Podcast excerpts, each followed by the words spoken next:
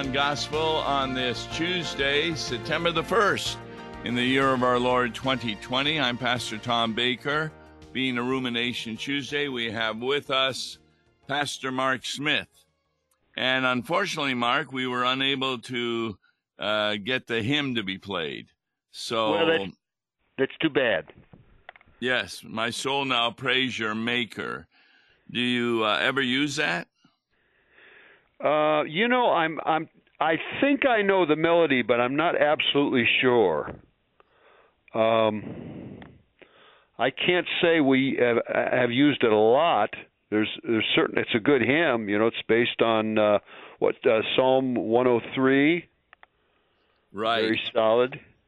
It was a hymn done by Johann Graumann, who was born in 1487 and it's considered the oldest Lutheran hymn of praise.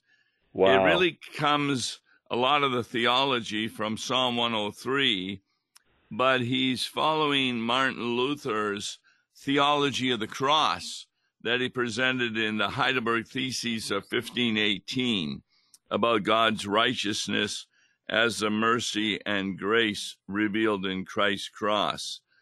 Um, and Johann Graumann was the Grand Master of the Teutonic Knights, Albrecht of Prussia. And he was sent there on the advice of Martin Luther to seek ways to cultivate the new piety of the Wittenberg way of thinking.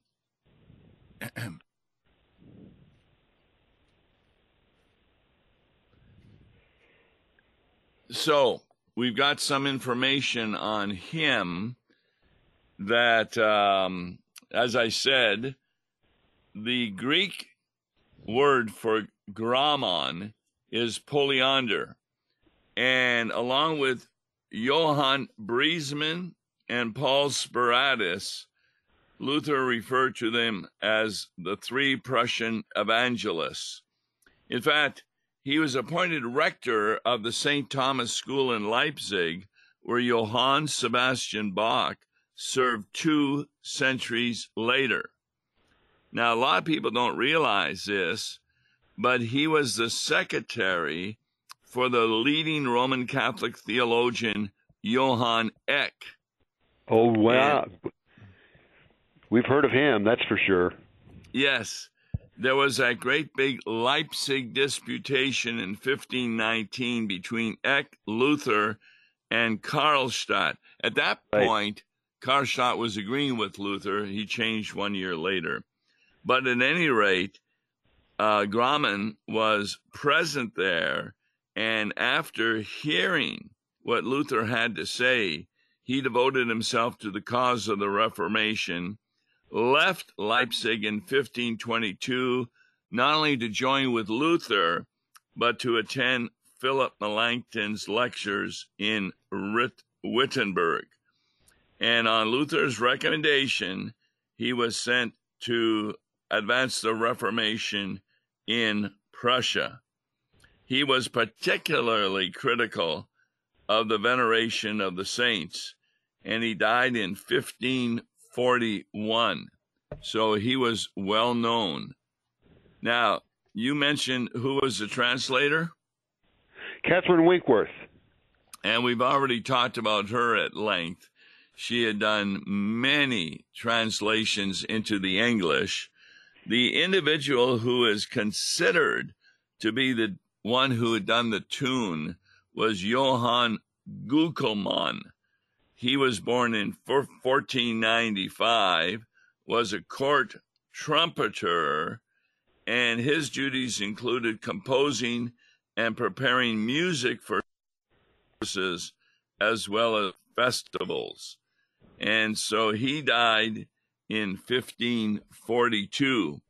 But his most important work was a collection of hymns arranged for choirs, etc and it's considered a significant collection of early Lutheran choral music. So, we're all set now to take a look at the hymn. And if you be so kind as to read the first stanza. happy to do so. My soul now praise your Maker. Let all within me bless his name, who makes your full partaker, who makes you full partaker of mercies more than you dare claim. Forget him not, whose meekness still bears with all your sin, who heals your every weakness, renews your life within, whose grace and care are endless and saved you through the past, who leaves no sufferer friendless, but rights the wronged at last.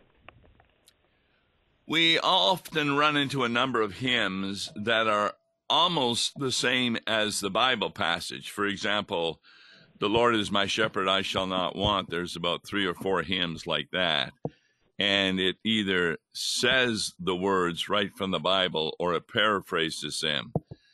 As you discovered and have been taking a look at it, what psalm is this kind of based on? Uh, I would say Psalm 103. Yes. In fact, the first stanza are the first verses of Psalm 103. The second stanza are the next six verses of Psalm 103. So, what would you say about stanza one? Well, let's see. Uh, bless His holy name. It, it, uh, you know, it's, it's very similar to that opening verse uh, bless the Lord, O my soul, and all that is within me. Bless his holy name. Bless the Lord, O my soul, and forget not all his benefits. That's right in line with him. And forgives all your iniquity, who heals your who heals all your diseases, who redeems your life from the pit, who crowns you with steadfast love and mercy, who satisfies you with good so that your youth is renewed like the eagles. Uh, so very similar to the uh, to the hymn. Yes, in fact, um, it's not only a hymn assigned for this Sunday, but also for one of the Epiphany Sundays, and that's kind of interesting that the same hymn is assigned for two different Sundays in the church year. My soul now praise your Maker. Well, what I find interesting here is we have a lot of people in the United States who, if you ask them, Do you believe in God? they will say, Yes, I do believe in God. But they never explain who that God is. This hymn specifies who God is. Yeah, it sure does. That's for sure, and it's very it's, very Christocentric uh, still bears with all your sin, who heals your every weakness, renews your life within, whose grace and care are endless, and saved you through the past, who leaves no sufferer friendless, but rights the wronged at last. That's, of course, yeah. talking about Christ. Exactly. And so this is a hymn that focuses on the true understanding of who God is. So a lot of times, like if I'm in Uber driving people around or something, we get a conversation going and they say, Oh, yeah, I believe in God. My first question is, How would you describe him? And then we see whether or not they're talking about the Christian God or this general God who is supposed to be so. The old man upstairs. Yeah, exactly. Yeah. Right. Kind of Santa Claus. Mm-hmm. And it gives you an opportunity then to pinpoint the true meaning of the God that we believe in, who is none other than Jesus Christ. Now remember, this comes from an Old Testament reading, Psalm 103. And it kind of reminds you of Jesus with his disciples on the road to Emmaus, that they were always talking about who this God is. Yeah, he's all through the scriptures. It doesn't matter whether you're talking about the book of Psalms, the book of Genesis. It's all about Christ. Yes. He's the all Word right. made flesh. Stanza two, please. Okay. He offers all his treasure of justice truth and righteousness, his love beyond all measure, his yearning pity or distress, nor treats us as we merit, but sets his anger by. The poor and contrite spirit finds his compassion nigh. And high as heaven above us, as dawn from close of day, so far since he has loved us, he puts our sins away. See, that is the essence of the Christian faith. And in fact, there's an interesting line here nor treats us as we merit. Right. In other words, as we deserve. That's that right. would be a God of justice. Justice. Yes. But instead, he's a God of what? Grace and mercy. Yes. Uh, explain those three. Oh, you would put me on the spot. let's see. Grace is getting. Let's see. Grace. When we when we receive grace, we receive what we do not deserve. Yes. Forgiveness of sins. Right. When we receive mercy, we don't get what we deserve. Excellent. And what would justice be? Justice is that would be. Uh, let me tell you, I'd much rather have a God of mercy and grace than justice, because justice is uh, that's what you know. That's when we, uh, you know, w- w- th- there's no there's no way out because we all deserve uh, punishment. Yeah, justice using the other two is we get what we deserve. Right. And that's what that text says there. Nor treats us as we merit. Every religion in the world thinks that you merit your way into heaven. You earn your way into heaven. R- Right. You get what following. you you get what you uh, you get what you've earned. Right. You've earned. And how do they think they earn heaven? Oh, by by being good, Yep. by you know by making pilgrimages by uh, perhaps by uh, afflicting themselves whipping themselves Yeah, I was just reading a so called scholar. He has a high IQ, and he says that people don't realize what they're saying when they say, I believe in God. Because if you believe in God, it's like your wife. If you believe she's your wife, then you will do good things for her, you will not cheat on her, etc.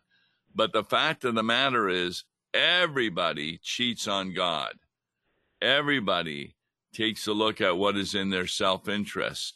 And so that's why he says people shouldn't say, I believe in God, because they don't. Now, where's he making the problem? Where's he well he's he's he's ignoring grace Yes. he's ignoring mercy Yes, he has the wrong God in mind. And, and, and that's what naturally he's living under the law Yes, he's living under the law. Yeah, I'm starting an adult instruction class at one of the congregations, and I have a whole sheet of living under the law, what that means. It means that you're living under um, false notion that how you behave according to the law makes the difference as to whether or not you go to heaven or hell and, and that's really bad. So, this second stanza is not rewarding sinners as their sins deserve, but God lays aside his anger. How does he do that? well christ t- took all the answer uh, christ took all the anger on the cross he took exactly. he took all the anger and the justice that we deserved and so and so when god looks at us he sees christ's righteousness covering us Exactly. As Jesus' first word from the cross recorded, most people would agree with, My God, my God, why have you forsaken me. Yes. And he forsook Jesus because he had our sins on him. And that's why he will never forsake us. Because from God the Father's point of view, the payment for sins was taken care of by Jesus. Right. All right. It is it is finished. That's right. Stanza 3. For as a tender father has pity on his children here, God in his arms will gather all who are his all who are his in childlike fear. He knows how frail our powers, who but from dust are made. We flourish like the flowers, and even so we fade.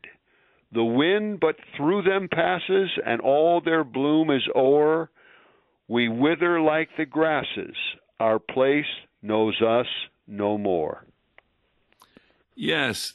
Now, even though this is based on 103, you know, one of the things I would like to do is go through all the hymns and point out Bible verses so that when you're trying to do a sermon, you can look that up and know what Bible verses are found in which hymns to use for sermons, etc.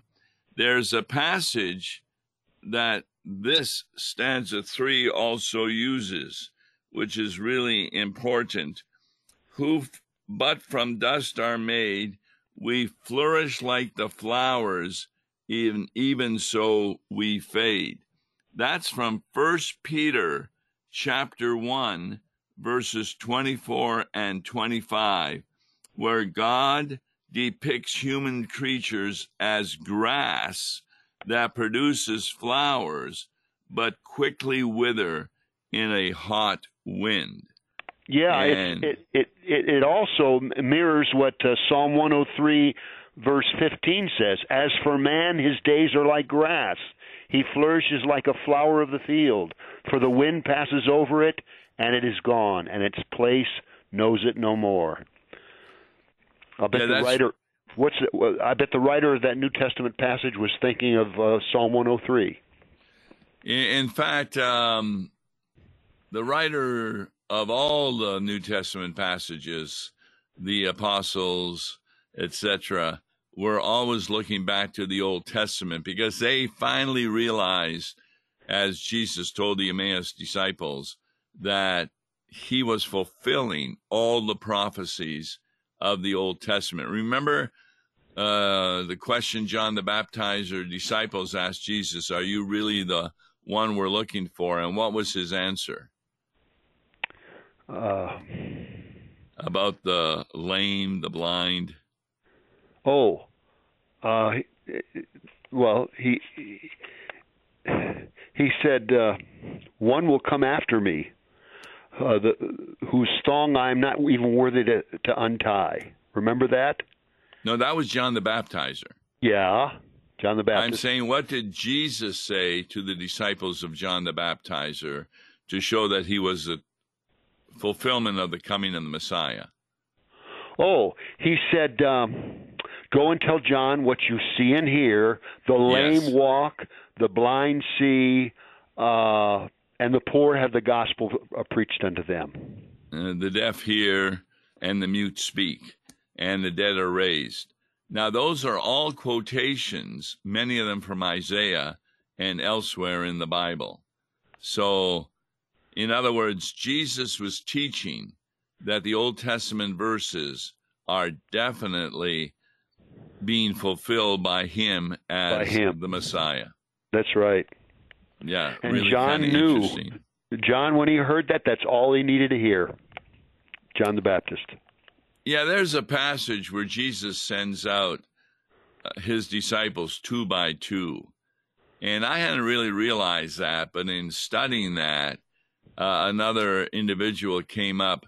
There's another time that God does two by two. Do you remember what that is? Well, there's there's one time when he sends out just his immediate disciples, and there's one time he sends out the, the what thirty-two. Uh, larger, well, no, the lar- two by two I'm talking about.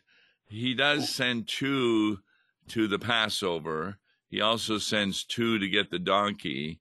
But I'm talking about in the Old Testament. Well, there's a two by two. Animals into the ark.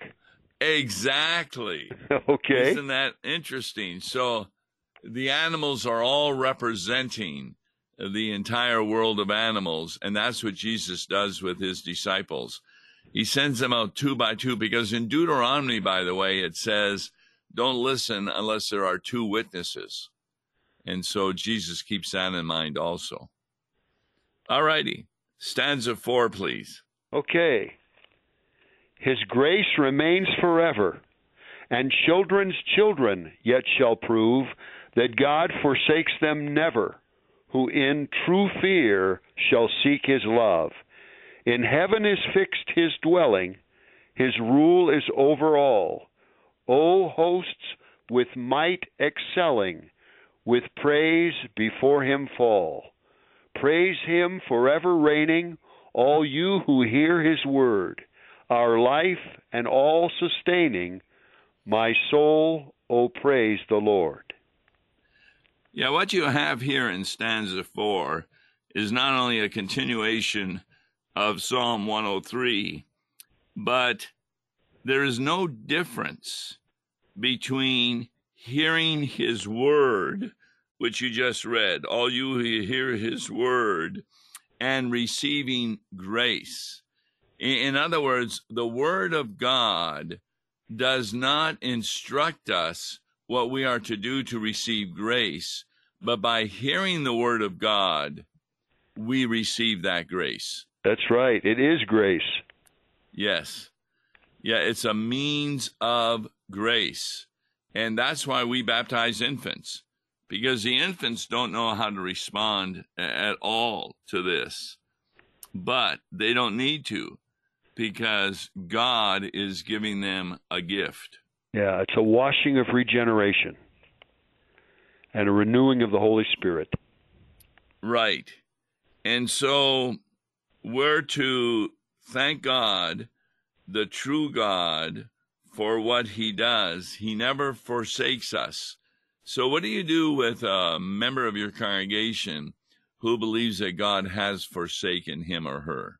How would you comfort them? I would say uh, absolutely not. God has not moved. If you feel that God, if you feel distant from God, it's it's you that has moved, but God is God is still with you. He's He's never left you. In fact, He tells us, uh, "I I will never leave you. I will never forsake you." Well said. That's a promise. And so, therefore, as a Christian, the God we believe in, we have confidence in Him, not because of our sight, but through faith in believing His promises. That's right. His word, His prom, His word and, and promises. All right. It's really, you, you can understand how this Johann Graumann was really listening to Luther and hearing the teaching of Melanchthon that we are saved by grace through faith, not on account of our works, lest anyone should boast. That's right. So, we'll be using this in our worship services this week. My soul now praise your maker. Was there anything else out of 103 that you saw that you want to say anything about? Um, let me think. There is one thing that I noticed that he mentions. Um, your your youth is renewed like the eagles. Yes. Uh, that's that's not part of the hymn, but it's. Um, it, it, it, he talks about healing all the diseases too, Yes. and that's a you know, boy, I tell you, we can sure use that type of help these days, can't we, Tom? Absolutely. Well said. So we thank Pastor Mark Smith, myself, Tom Baker, for doing this. Tomorrow we're going to be continuing with CFW Walther's Theses on Law and Gospel, and you'll see that they're very close to this hymn.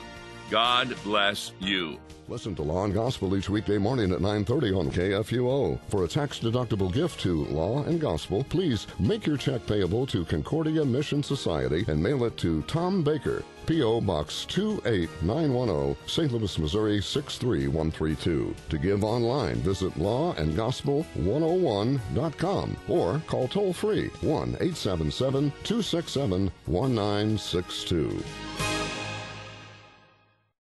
Views and opinions expressed on Worldwide KFUO may not represent the official position of the management or ownership of KFUO, the Lutheran Church Missouri Synod. If you'd like to comment on programs or topics heard on Worldwide KFUO, write us at KFUO, 1333 South Kirkwood Road, St. Louis, Missouri 63122. You can also leave a question or comment on our comment line at 314 996 1542. We are the messenger of good news, Worldwide KFUO.